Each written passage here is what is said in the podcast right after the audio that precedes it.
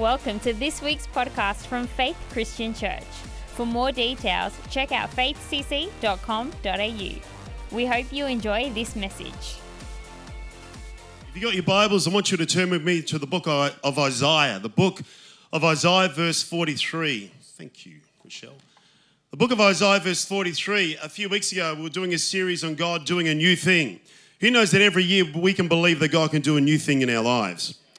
And so, it, this book of Isaiah is interesting because God is doing a new thing in Israel's life. And the whole point of this particular passage is that God is saying to his people, Hey, listen, I'm doing something new. Don't you perceive it? I think many times in life we can often misperceive the things that God is doing in our lives. And you and I, throughout our lives, we are often challenged by many different things, whether it's new things, whether it's old things. The Bible just here, as we read it, is not just talking about new things, but it's talking about former things as well. And what I love about this particular passage is that it tells us how to process the things in our lives effectively. Come on, who knows the older that you live, the more things come into your world? Whether they're good things, whether they're bad things, whether they're things that confuse you, whether they're things that you just look at and you go, why did I go through that? What, what, what was that whole purpose of that particular thing. And I love the fact that God calls it a new thing and doesn't really bring clarity because I think many times in our lives, it is often a challenge to find clarity in those particular things. And so today, I just don't want to speak about new things, but I want to talk to you about all the things that you go through in life. We're going to put them all together and we're going to find God's purpose in those things. Come on, who knows that God has got a purpose in all the things that we go through? So the Bible says this in Isaiah chapter 43, and it starts off in verse 16. It says, This is what the Lord says He who made a sea, uh, me who made a way through the sea, and a path through the mighty waters, who drew out the chariots and the horses, the army and the reinforcements together. They lay there never to rise again, extinguished, snuffed out like a wick. Again, they're talking about a former thing that God did, which was them, Him parting the Red Sea. But he says this in verse 18 forget the former things, do not dwell on the past. Can I encourage you this morning? That is a great word for people here this morning. Stop looking at the past. God has got a better future than the past that you've actually come through. And the Bible goes on to say, do not just forget the former things, do not dwell on the past. See, I'm doing a, come on, a, a new thing. Now it springs up. Do you not perceive it? Are making a way in the wilderness and streams in the desert. The wild animals will honor me, the jackals and the owls, because I provide water in the wilderness and streams in the wasteland, to give drink to my people, my chosen, the people I form for myself, that they may proclaim my praise. You know, every year at Christmas, as a staff, we have a staff Christmas breakup, and we do a Kris Kringle where we pull a name out of a hat and uh, we just buy a little gift for that particular random person. It, you know, a, it kind of gives great unity to our staff. Can I just say this, church, is that there is a healthy sense of unity in our staff. And I just believe that where there's unity, God commands a blessing. And whether there's unity on our staff or on our leadership team or the volunteers that serve in our house, one of the things that we have zero tolerance for, and that is disunity. Who knows that murmuring and disunity can just wreck what God is doing? But where there is unity, God commands a blessing. And so just being in unity, all flowing in the same river, and making the same uh, uh kind of purpose of where we're going is incredibly helpful. Anyway, so, you know, we, we do this staff breakup thing and, and uh, we do Kris Kringle. And 2019, the year before COVID, we did that. And Franca got a Kris Kringle gift of uh, Lanita. And it was a uh, it was a little herb garden, one of those beautiful little kind of herb gardens that was in a little box, you know, in a little plant box, and there was oregano and there was basil and you know there was parsley and you know I hate paying for basil in the shops. I want to grow my own basil. Come on, who knows what I'm talking about? And uh, especially with pizzas, you can't have a good pizza without fresh basil. May want to write that down. So anyway, so we were excited and we thought we're going to have our own herb garden and these things are going to explode and they're going to grow and we're going to look back and we don't have to buy these little plants anymore from Woolworths and having to pay every time we want to get herbs. And so Franca went ahead and she planted this particular uh, group of plants. Well, we actually just left them in the box and we were watering them and looking after them. Well, about two months into the whole expose, they all died. They all died. And, and let me just say this we are on a journey of becoming great with our garden. I, I showed this you know, video a while back about us planting a, gra- garden and things like that. And over COVID, over COVID, we thought we're going to plant our own vegetable garden. So we had tomatoes and we had capsicum and we had beans and th- some of those things were doing well. And we had zucchinis. Come on, who loves zucchinis? Right, it's amazing what you can do with zucchinis. You can actually bake a chocolate cake with zucchinis. It's quite amazing. Look it up. Actually, quite incredible. Anyway, and so, you know, and we thought, you know what, with, with COVID coming, with COVID coming, you know, we just don't know whether soup, food supplies are gonna, are gonna run out. And so, you know, we're gonna live off the grid. We're gonna live off the grid. And I had my kids under the house, uh, you know, on, on the bikes, pedaling, charging up our generator for electricity. That was a joke. No, that didn't happen.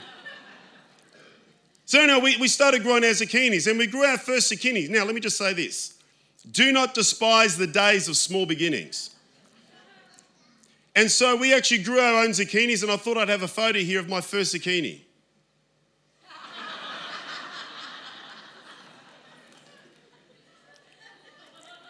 I was quite excited that I could actually grow that thing, right? Who knows that you can't live off the grid with that type of zucchini?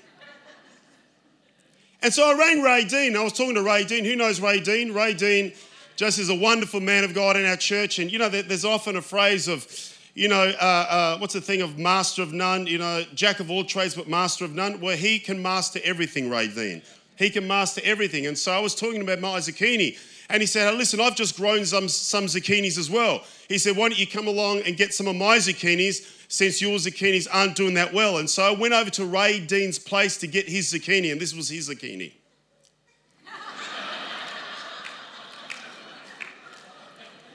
my zucchini, Ray zucchinis. My zucchini, Ray zucchinis. My zucchinis.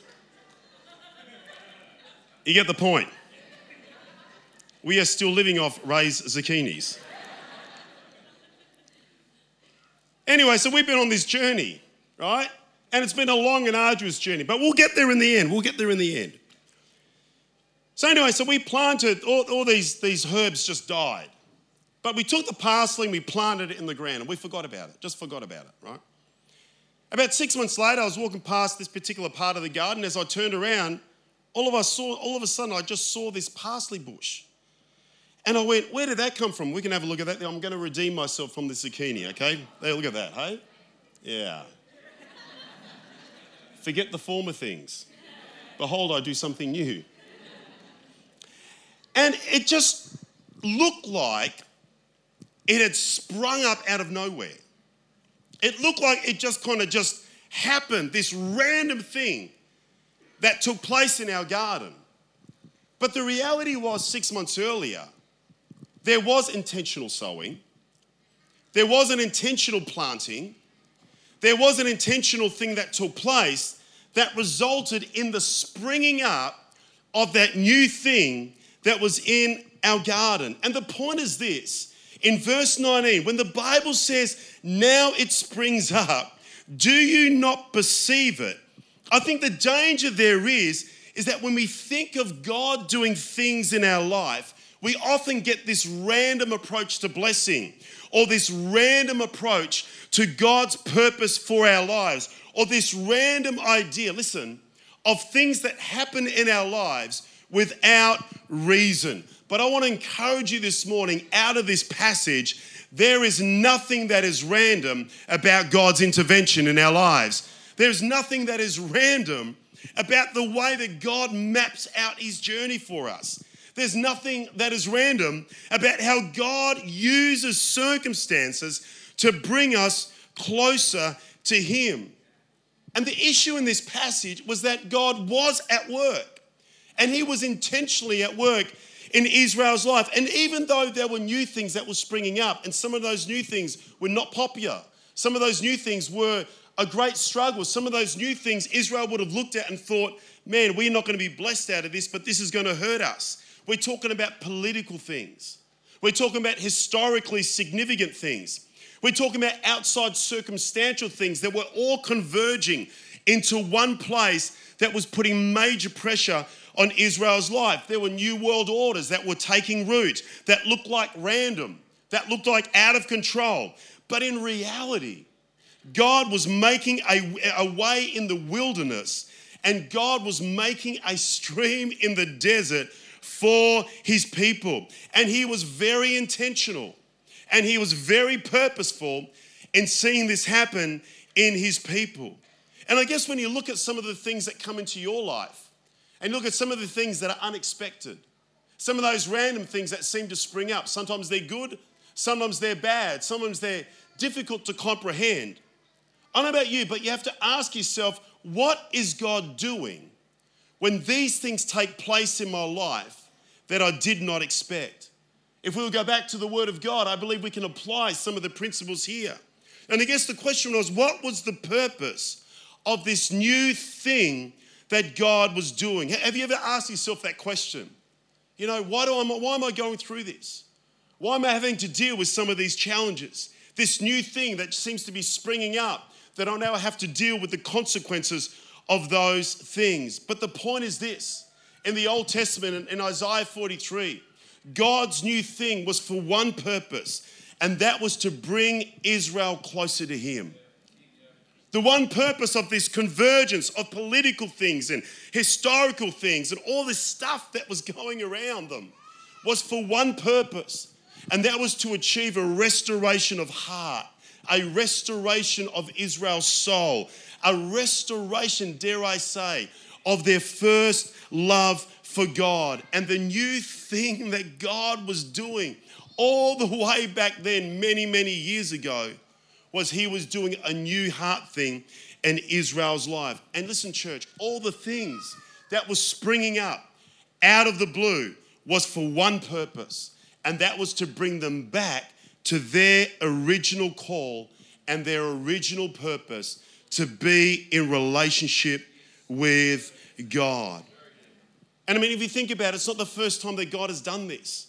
It's not the first time that God has allowed circumstances to converge in such a way to draw Israel back to Him. Look at what the Bible says in Ezekiel.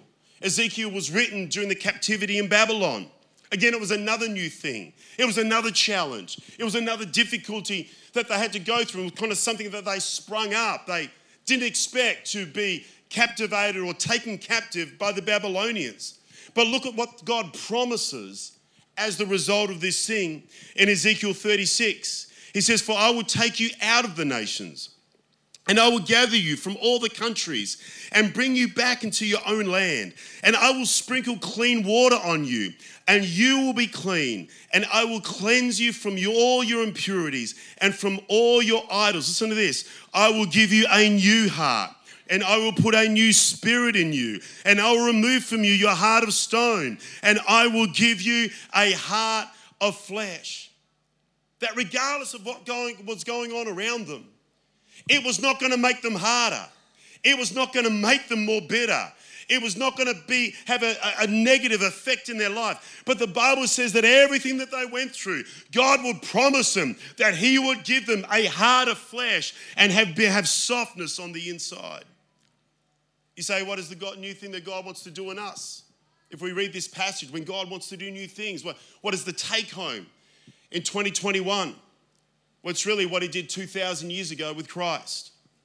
The new thing that God always wants to do in our life, this perpetual new thing, is to restore that lost relationship that mankind had with Him in Genesis, to bring us back to the original purpose that God has for our lives, and that is a purpose of intimate relationship with Him, a purpose of having a soft heart towards the things of God, a purpose of having a desire for God that is greater than any other desire in our lives. And you know, when you think about it, when Jesus came into the world, again, people misperceived the new thing that God was doing.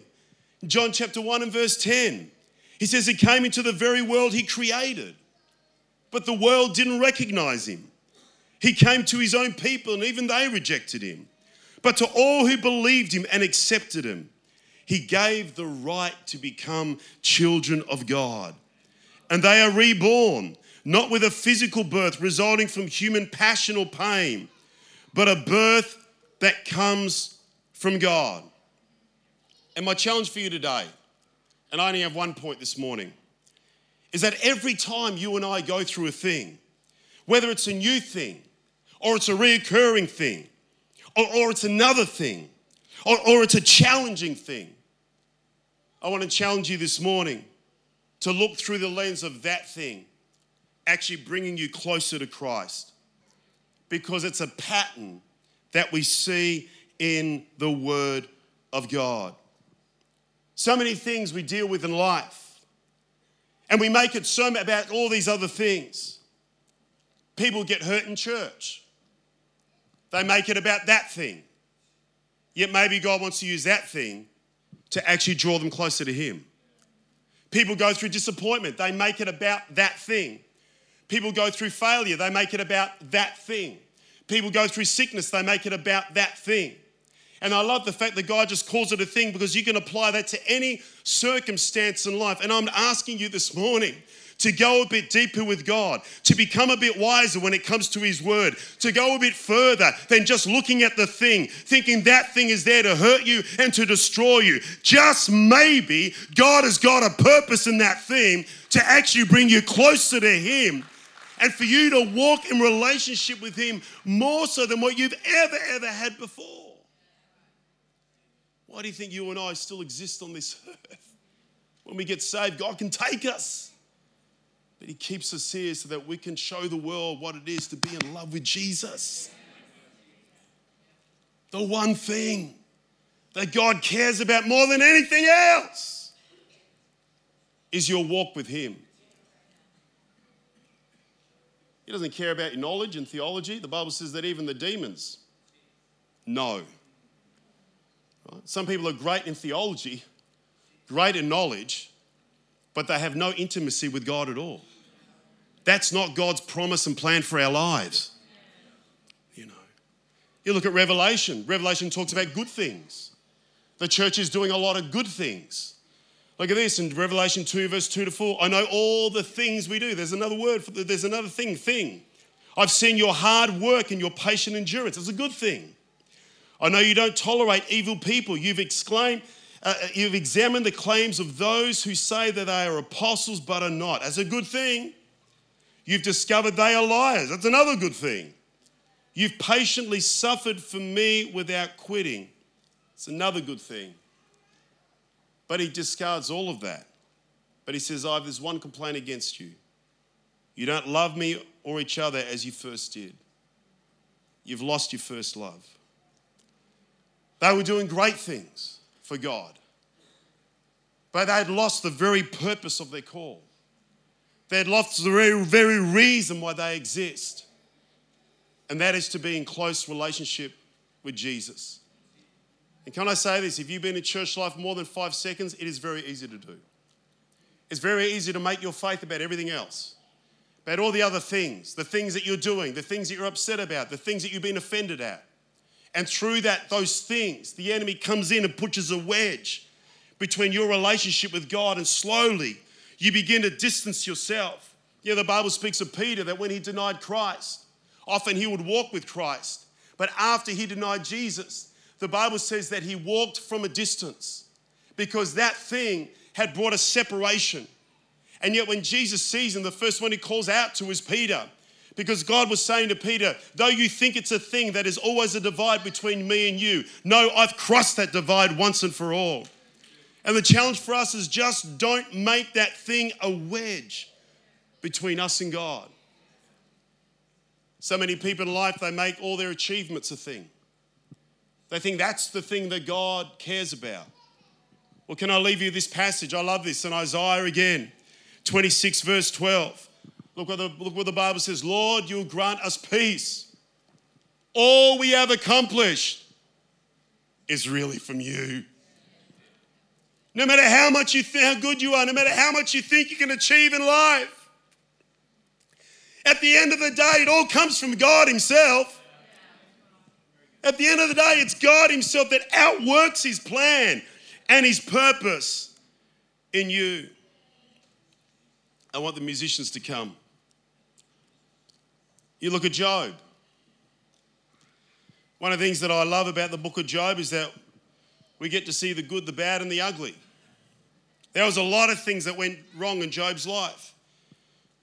We know this story well is that the enemy comes in front of the presence of God one day and begins to say, Well, look at Job. God says, Look at Job, how righteous and how godly he is. The enemy says, Hey, listen, God, Job is only doing that because he's enjoying the benefits of what you're providing for him. You take those benefits away, and you are going to see a different man. So, the whole book of Job is about the enemy coming in, God allowing certain circumstances to take place in Job's life through sickness and pain and destruction of family and a robbing of the blessing that he had. And yet, you get to the end of Job's life, and we know this in Job 42, verse 10. It says this that after Job had prayed for his friends, the Lord restored his fortunes and gave him twice as much as what he had before.